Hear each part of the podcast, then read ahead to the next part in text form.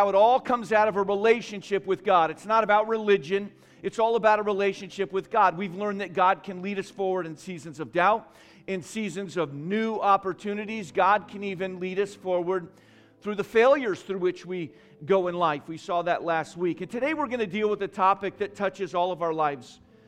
We're going to see how the powerful emotion of fear can be put in its place. Now, this message is needful because fear has the power to take our joy. It has the power to remove our hopes and drain our courage and leave us literally immobilized in life without any traction at all. In fact, we literally speak of being paralyzed by fear. I think that many of us today aren't seeing the progress that God would have for us in our lives because we're living in a culture of fear and we're paralyzed by fear. There is such an epidemic of fear today that some have described the age in which we're living as the age of fear. There are a lot of reasons for this. I think first and most obvious is we're living in a day where more news is reported than any other time in the history of the world. 24 hour cable news, there's nothing bad that can happen anywhere in the world without us knowing about it straight away. Before, what might have taken months or years, or maybe you never would have known, now we know about it instantly. The news brings one scary story after another. Many universities have studied what is it that causes us to fear. Chapman University just north of here does a study every year where they poll their students about what it is that causes them to fear the most. And their, their analysis from 2018 was just brought out in 2019. And they learned that uh, the fears that we most often have, according to that study at that time, was government corruption, uh, pollution, and global warming went together, economic downturn, and illness. I suppose there's a sense where all of those are valid concerns for people living today, but we seem to be perplexed and paralyzed more than we ever have before. Another factor that is getting more attention is that we're living in a culture that perpetuates fear. Peter Stearns wrote a book entitled American Fear The Causes and Consequences of High Anxiety. He said in that book if you think that the society around you expects courage, you may be scared, but you're not going to tell a pollster about it. He said, currently, fear, if you're listening, say amen. Currently, fear, currently, fear has become in some ways slightly fashionable.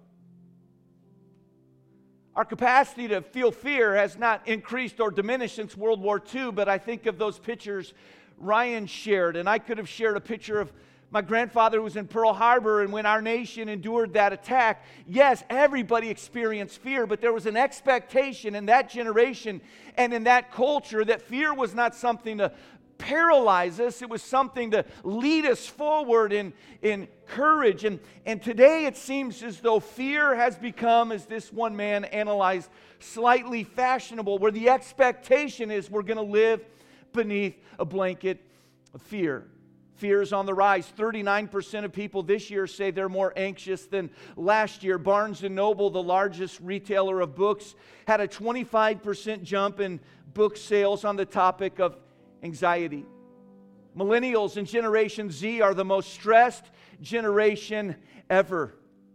Gen Z, or those born after 1995, have been called the hopeless generation by multiple sources. Ironically, this generation that's been called the hopeless generation is also considered the loneliest generation. The most used pharmaceuticals for millennials and Generation Z are antidepressants, and yet they still are the highest suicide rate of all age groups. We've gone from the greatest generation that took on the world and won to the hopeless generation. And by all accounts, it's because of our relationship with fear and anxiety. I heard of one young man whose life was filled with incredible fear and phobias and anxiety. And one day he was talking with a friend, and the friend noticed he seemed to have some liberty in his spirit he did not have before. And his friend just asked him, he said, What is different? You, you were so worried, and now you don't appear to be living under those worries anymore. And he shared, he said, You know, I finally hired someone just to do all my worrying for me. His friend said, Man, that's a great idea. How much do you pay that guy? He said, I pay him $5,000 a month to worry for me. His friend said, That's a lot of money. How do you pay for that? He said, I don't have to worry about that. That's his job to worry about that for me, all right? Now, I want to tell you today there's something better than hiring someone to carry your worries. There's someone by the name of Jesus Christ, our Lord and Savior, who has said he can carry the weight of it all. Peter taught us in 1 Peter 5 and verse 7 casting all your care upon him, for he careth for you. And I want you to know today that Jesus does care. And I, I, would love to bring a sermon that would address maybe the top 100 fears today, and, and I could seek to delegitimize those. But the fact of the matter is, I can't do that. But what I can do is bring an encouraging, hope filled message from the Word of God. And God's Word teaches us some powerful truths that can help us when it comes to fear and stress and anxiety. And if you've ever felt fear or stress or anxiety, why don't you join me in standing as we share in God's Word together today? 2 Timothy chapter 2 is where we're going to be. 2 Timothy chapter 2, I'll begin reading in verse 1. The Bible says in this passage, Thou therefore, my son. Now I'm going to read on, but 2 Timothy is the second letter written by the Apostle Paul to a younger pastor by the name of Timothy. So when he says thou, therefore, he's saying, Timothy, um, uh, my son, Paul is speaking to Timothy here. He said, Be strong in the grace that is in Christ Jesus. And the things that thou hast heard of me among many witnesses, the same commit thou to faithful men who shall be able to teach others also. Now, again, I'm going to read on. Verse 2 is a powerful verse. It's a verse we seek to live out in, in uh, our church family. And, and the idea is this hey, tell other people about Jesus Christ, but teach them to the point where they can pass it on to others. It's not enough for us just to see addition. Multiplication comes when we lead people to a faith in Jesus Christ that's so substantive that they then have the capacity to share that faith with other people. I'm not speaking today specifically on verse 2, but if I did, that would be a good verse from which to speak. Amen. All right, next week maybe. We'll go on to verse 3 now. Thou, therefore, endure hardness as a good soldier of Jesus Christ. No man that warreth entangleth himself with the affairs of this life, that he may please him who hath chosen him to be a soldier. And if a man also strive for masteries, yet is he not crowned, except he strive lawfully. The husbandman, the husbandman that laboreth must be first partaker of the fruits. Now, I want you, if you would, today to go back to uh, verse 3. And there near the end of verse 3, we find a statement in this verse that will serve as the center around which we'll build today. And I think it's an appropriate title for a day like Veterans Day. I want you to consider these words a good soldier. A good soldier. And I believe today we can be helped and encouraged. Uh, friends, let me share with you today this thought. I have found I typically get out of a service what I put into it. And uh, you'll just have to take my word. I've prepared, I've studied, I've prayed. Uh, I'm very excited to share with you what it is that I've learned in the course of getting ready. I hope you will be just as eager to enter into this study with me. And uh, if it's in the Bible, it's for us today. And so let's let the Lord work in our hearts and our lives. Our Father, we're very grateful that you're a God of love, that you have a purpose God, we know the human condition apart from you is to live beneath a load of fear. Yet I pray that you'd help us to see the victory in you and the provision that is in you. Use this time, we ask, in Jesus' name. Amen. Thank you very much. You may be seated.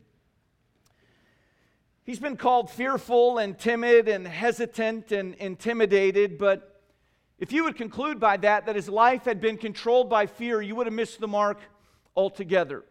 For Timothy was a man who was not different than any of us in the sense that he dealt with fear, but the testimony of his life is that he did not live beneath that fear. It's, it's obvious to me from Paul's letters to him that he needed a lot of encouragement. In fact, if we were to take time just to count up, uh, I found over 25 times where Paul encouraged Timothy to keep pressing forward in spite of hardships and fears that he encountered.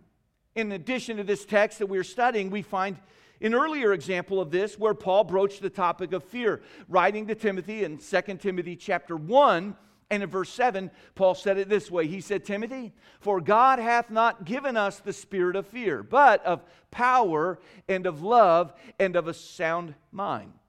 When Paul had difficult situations filled with danger and conflict, he did not hesitate to send Timothy into the theater of spiritual warfare. Yes, Timothy was a man that uh, was susceptible to fear, as we all are, but when Paul needed a tough job done, Timothy was the kind of man who'd say, You know something? That may bring fear to my heart, but I'm going to choose rather to live by faith and go where it is God would have me to go. For example, when Ephesus had a need for a leader there, a church with many entrenched and established people and sin, even, there was a need for leadership. Paul was able to say, Hey, Timothy, uh, I want you to go and stand for me there. In Thessalonica, we know that the persecution there was so intense, it would have been a frightening place to go. Who did Paul send? He sent Timothy. In fact, it was of no one else that Paul could say what he said in Philippians 2 and verse 20. He said, For I have no man like minded who will naturally care for your estate. He said, Let me tell you about Timothy. Now, what do we know about Paul? He was type A, he was aggressive, he seemed to be a fearless man. And Timothy, we know, had a very different personality, but they had a like mind in the sense that they wanted to go where God would have them to go and do what God would have them to do. At the end of the day, it was their theology or their belief in God that gave them the traction they needed most to move forward in life. And I believe the instruction Paul sent to Timothy provides the framework that can help us in our times of fear and anxiety. In a very direct way, Paul lays out, lays out a path for Timothy to traverse in faith, and we often fear the unknown. And Paul is saying, in a sense, in this passage, hey, when it comes to those seasons where there are unknowns, I want to tell you what it is you have to know. And as we dig into this passage together today, the first element I'll share with you is Paul shared with Timothy here. You have strength in your Savior. You have strength in your Savior. Let's look in verse 1. To Timothy, Paul wrote, Thou therefore, my son, be strong in the grace that is in Christ Jesus. And I just love the thought here that Paul didn't try to give Timothy a do better speech. And sometimes as pastors, we're famous for that. Do better, try harder, man up, don't be a wimp, get with it get going. It wasn't a do better speech aimed at someone's flesh to try to get them to act like something that they are not on the inside. He, he comes to him and, and he says, Listen, I want you to know in a time of fear, what you need to do is understand there is strength and it's found in Jesus. He can fight our fears. So often, when we're afraid, we'll utter things like, Man, I just can't do this. And I want you to know today that truer words have never been said. No, we can't do it. In fact, Jesus said, Without me, ye can do nothing. But we do have a Savior in Jesus whose strength is more than enough to deal with our distress. I love the way the psalmist uh, looked at this in Psalm 28 and verse 7. He said, The Lord is my strength and my shield. My heart trusted in him, and I am helped. Therefore, my heart greatly rejoiceth, and with my song will I praise him. He said, Let me tell you about God. He is the source of my strength. It's not about just manning up or trying harder or fake it till you make it. It's about realizing there's a God of great strength. And friends, I want you to know what fears and anxieties do to us. They literally make us weak. Literally. I'm sure you know what it is in a time in your life to have incredibly difficult news come to you. And as you're assimilating that news, you can feel literally the strength leaving your body. I've had moments where tough news has come in, and I feel physically weak even as the result of it. And it's so good to know that God and His Word does not tell us to get strong, He says, be strong. And what is implied in that statement is that God, by His grace, has put something on the inside of you. It's the person and presence of the Holy Spirit of God. All the power of God resides within a person of faith. And so God does not come to us in our times of fear to say, man up, try harder, get strong. He reminds us that He abides and resides on the inside, and there's a strength within us that is greater than the pressures on the outside of us. And so to us, He says, be to gain traction, we, we simply must access it by faith. You have strength in your Savior. Secondly, we see here today, you've been built for the battle. You've been built for the battle. Uh, I'm excited for this whole message. This point may be the one I'm the most excited about because, to be honest with you, Verse 3 is a verse I've read many, many times, and I think I've misread it. I read it too quickly. It became a bit too familiar and led to misunderstanding. Paul in this verse writes this to Timothy. He said, Thou therefore endure hardness as a good soldier of Jesus Christ. And, and after a quick reading, I came to the conclusion he was telling Timothy to be a good soldier. Uh, but I want you to know it's more than that. That's not really what he said. He said, Timothy, what I want you to do personally is to endure hardness. The word endure just means to come up under. And he said, Yeah, there are some hard things in life. There are difficulties and adversities and pressures and stresses and all of it. He said, And I want you with that strength that comes from God to just go ahead and endure, get under the hardness. And then he says, You know, like as a good soldier. I want you to live this Christian life facing fear head on in the strength and power of God, but I want you to do so in a way that would resemble a good soldier. Now, if I am to endure in tough times like a good soldier, I need to know what is a good soldier. So I began to read and learn what would be considered a good soldier in this time. And I share with you, and I'm quoting here a good soldier is a soldier with a desirable or suitable quality for a specified thing. A good soldier, by definition, is one who's, who's got the traits, the capacity, the training, if you would, for the thing to which they had been called. If you're with me, say amen. So we're to endure hardness as though we're a soldier for the Lord. And if you're a believer, you are. We're to endure hardness, confronting that fear and all of it, in an understanding that God not only gives us the strength we need, God in His grace gives us the skills that we need. And we've got a God that says, hey, when those fears come your way, come to me for your strength. And know this that as you follow me by faith, you become that good soldier. Get under the load and know that I have built you for the battle through which you're going. It's not just our strength, friends, it comes from God. It's, it's those skills. And it's helpful to know that when the battles come, they've all been filtered through the love and the wisdom and the foresight of God. And as He allows the difficulties and adversities to come that shape and build our character and teach us and train us and provide ministry opportunities, He does all of that in a way that's suitable for the work He's done on the inside of us. And again, when it comes to fears we may face and the anxieties we may have, we must know that we as God's children have been built for the battle. I think of the words we read in Isaiah, Isaiah 54 and verse 17. The Bible says, No weapon that is formed against thee shall prosper. And every tongue that shall rise against thee in judgment, thou shalt condemn.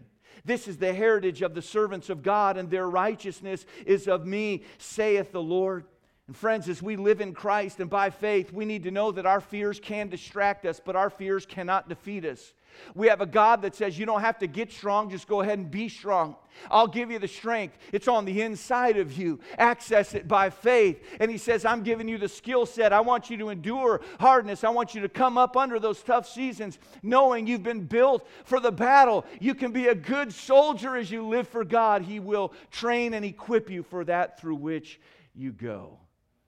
That leads to the third lesson we'll find in this text. Your freedom is found in your focus. Now, many people would say that the opposite of freedom would be captivity or bondage, but I truly believe the opposite of freedom is fear. It's fear. Fear holds us captive, it limits our progress. Fear, fear steals our traction and leaves us immobilized. But we've been called to live as free people in Christ.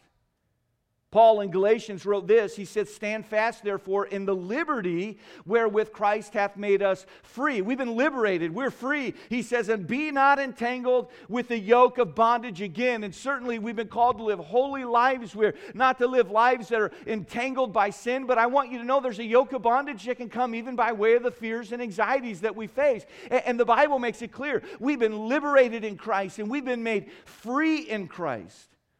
Here in verse 4 in our text, Paul writes this He said, No man that warreth entangleth himself with the affairs of this life, that he may please him who hath chosen him to be a soldier. Now, soldiers who have a battle to fight don't have time to get caught up in civilian life. They're in a war, they're fighting a battle. They've, they've got more important things, if you would, on their minds. They're, they're fighting. And as Christians, we are not to get wrapped up, the Bible says, in the affairs of this life. Now, it is true we live in this world, but we need to be careful as we're living in this world that the world does not get in us.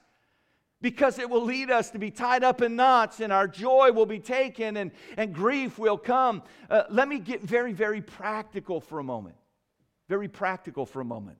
I love to take the, the Bible, which many would consider an ancient text. It's a living, breathing book. I believe it to be inspired. I know it's infallible, it's inerrant. But, but I love to take words that were written a long time ago and bring it into the day in which we're living and see how God and His wisdom could make an application to something we deal with right now in our time. Psychologists have identified a source that aggravates anxiety. They put their finger on a source that brings anxiety to our lives. And you have one. It's called a cell phone. Now, this is going to be hard to believe. I, I, footnote my sermons for all those who say, I don't think that's true. So, whenever I say something bizarre, come to me afterwards. I'll give you the source. But this one's so hard to believe, I'm going to give it to you straight away. Business Insider had an article recently that said the typical person touches their cell, cell phone 2,617 times a day. The top 10% of cell phone users touch their cell phones 5,400 times a day. I was with uh, Ryan in a church service a few weeks ago, and there was a lady in front of us, and honestly, it was unbelievable. I, I couldn't help it, trying to focus. And, and she's just looking at her phone. She'd look at the same uh, feeds on Facebook, and then she'd look at it again. She, I mean, it was like this is a serious problem this lady's having. I nudged Ryan. I said, Watch this lady for a minute. This is unbelievable. She was consumed. And imagine touching your cell phone if you're typical 2,617 times, you know. Uh, I wanted to do a little research in our house, so I counted one day how many times Lisa touched her phone, and she only touched it once, okay? In the morning when she woke up, and then when she set it down. Technically, just one long touch there, okay? But we uh, all have these at our disposal. How many of you go to sleep with your cell phone on your bedstand? Yes, two thirds of people sleep with the phone by their bed so we can check it right before we go to sleep and first thing when we wake up. What kind of sick puppies are we? You're going to say, Pastor, why do you sleep with your phone next to your bed? Well, obviously, most of us use that as our alarm clock. And there's a part of me feels like, as a pastor, what if somebody needs me at night? And so uh, I uh, keep that nearby. And, uh, and yet, I also use a sleep app. How weird are we today? You know? I'll wake up in the morning. Lisa say, How did you sleep? I don't know. Let me check my app. I got a 74. Pretty good. All right. And, and uh, we are so weird with the way technology has crept into our lives. And it's been studied and reported that those who use their phones the most are stressed out the most. More than that, those who use their phones the most feel the most isolated. And what we call social media has led to unsocial and even antisocial behavior. Now, somebody's going to leave and say, I can't believe it. Pastor preaching against cell phones today. What next? You know, and I'm not preaching against cell phones. I have a cell phone. I, I, I understand all of that. What I'm trying to explain to you is this there's stuff in our lives, and I think we fail to understand the ramifications of getting entangled in things to the point where it leads us away from a life of, of freedom. I'm talking today about being entangled as we read in this passage. And I am mentioning this because it seems that our preoccupation with all things social media, internet, is to see what other people are doing, what other people are wearing, where they're going, what they're saying, and perhaps what they're thinking of us. And friends, I'm telling you today that when our focus is on what other people are doing and thinking, and comparison begins to creep in, that's a recipe for fear because we begin to compare ourselves among ourselves. The Bible says that's not wise. We don't feel as though we measure up. We get needlessly disappointed and we begin to live this anxiety filled life because we're just, we're just focused exclusively on what other people are doing. And friends, our focus is to be on Jesus Christ. Paul says here that he may please him who hath chosen him to be a soldier. Timothy, you need to please the one who chose you to be a soldier. Well, who chose Timothy to be a soldier? The Lord Jesus Christ. This isn't in my notes. I say this from time to time, but I'm going to throw it in right now. All right, listen fast. I'll talk fast. please him who hath chosen you. Uh, friends, let me liberate you today. You have a moral obligation to please exactly one person, and his name is Jesus Christ.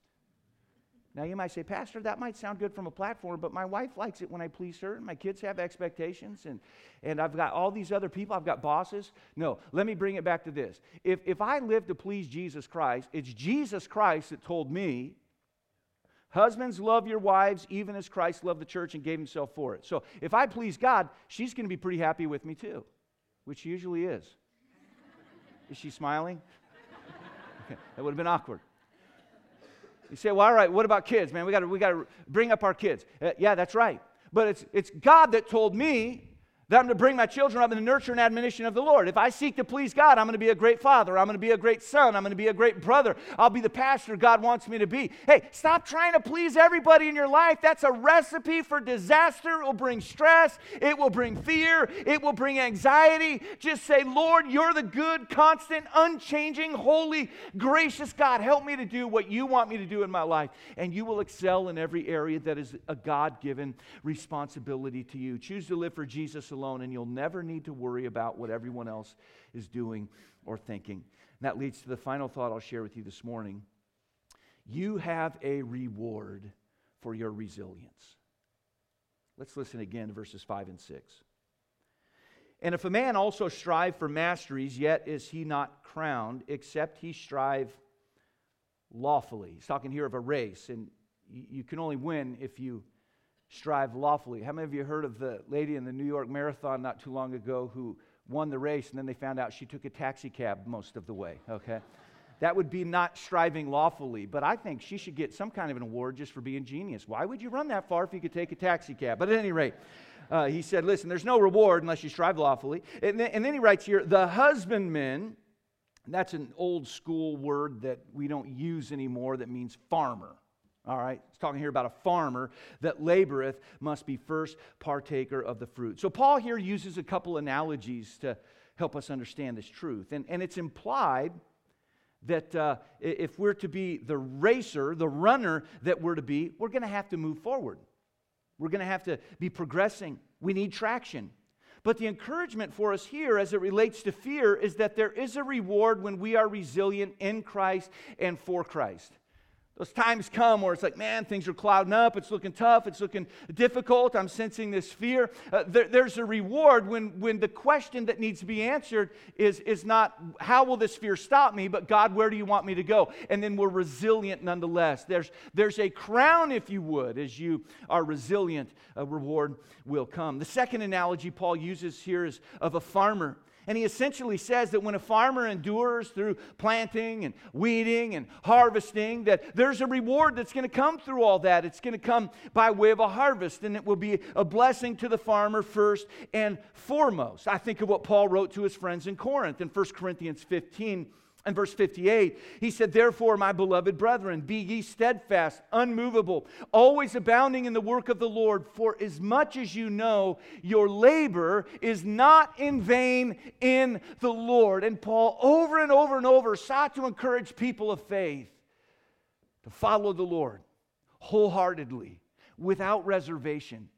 And we have a God who says, Hey, I'll never leave you vain or empty on the other side it will always be worthwhile.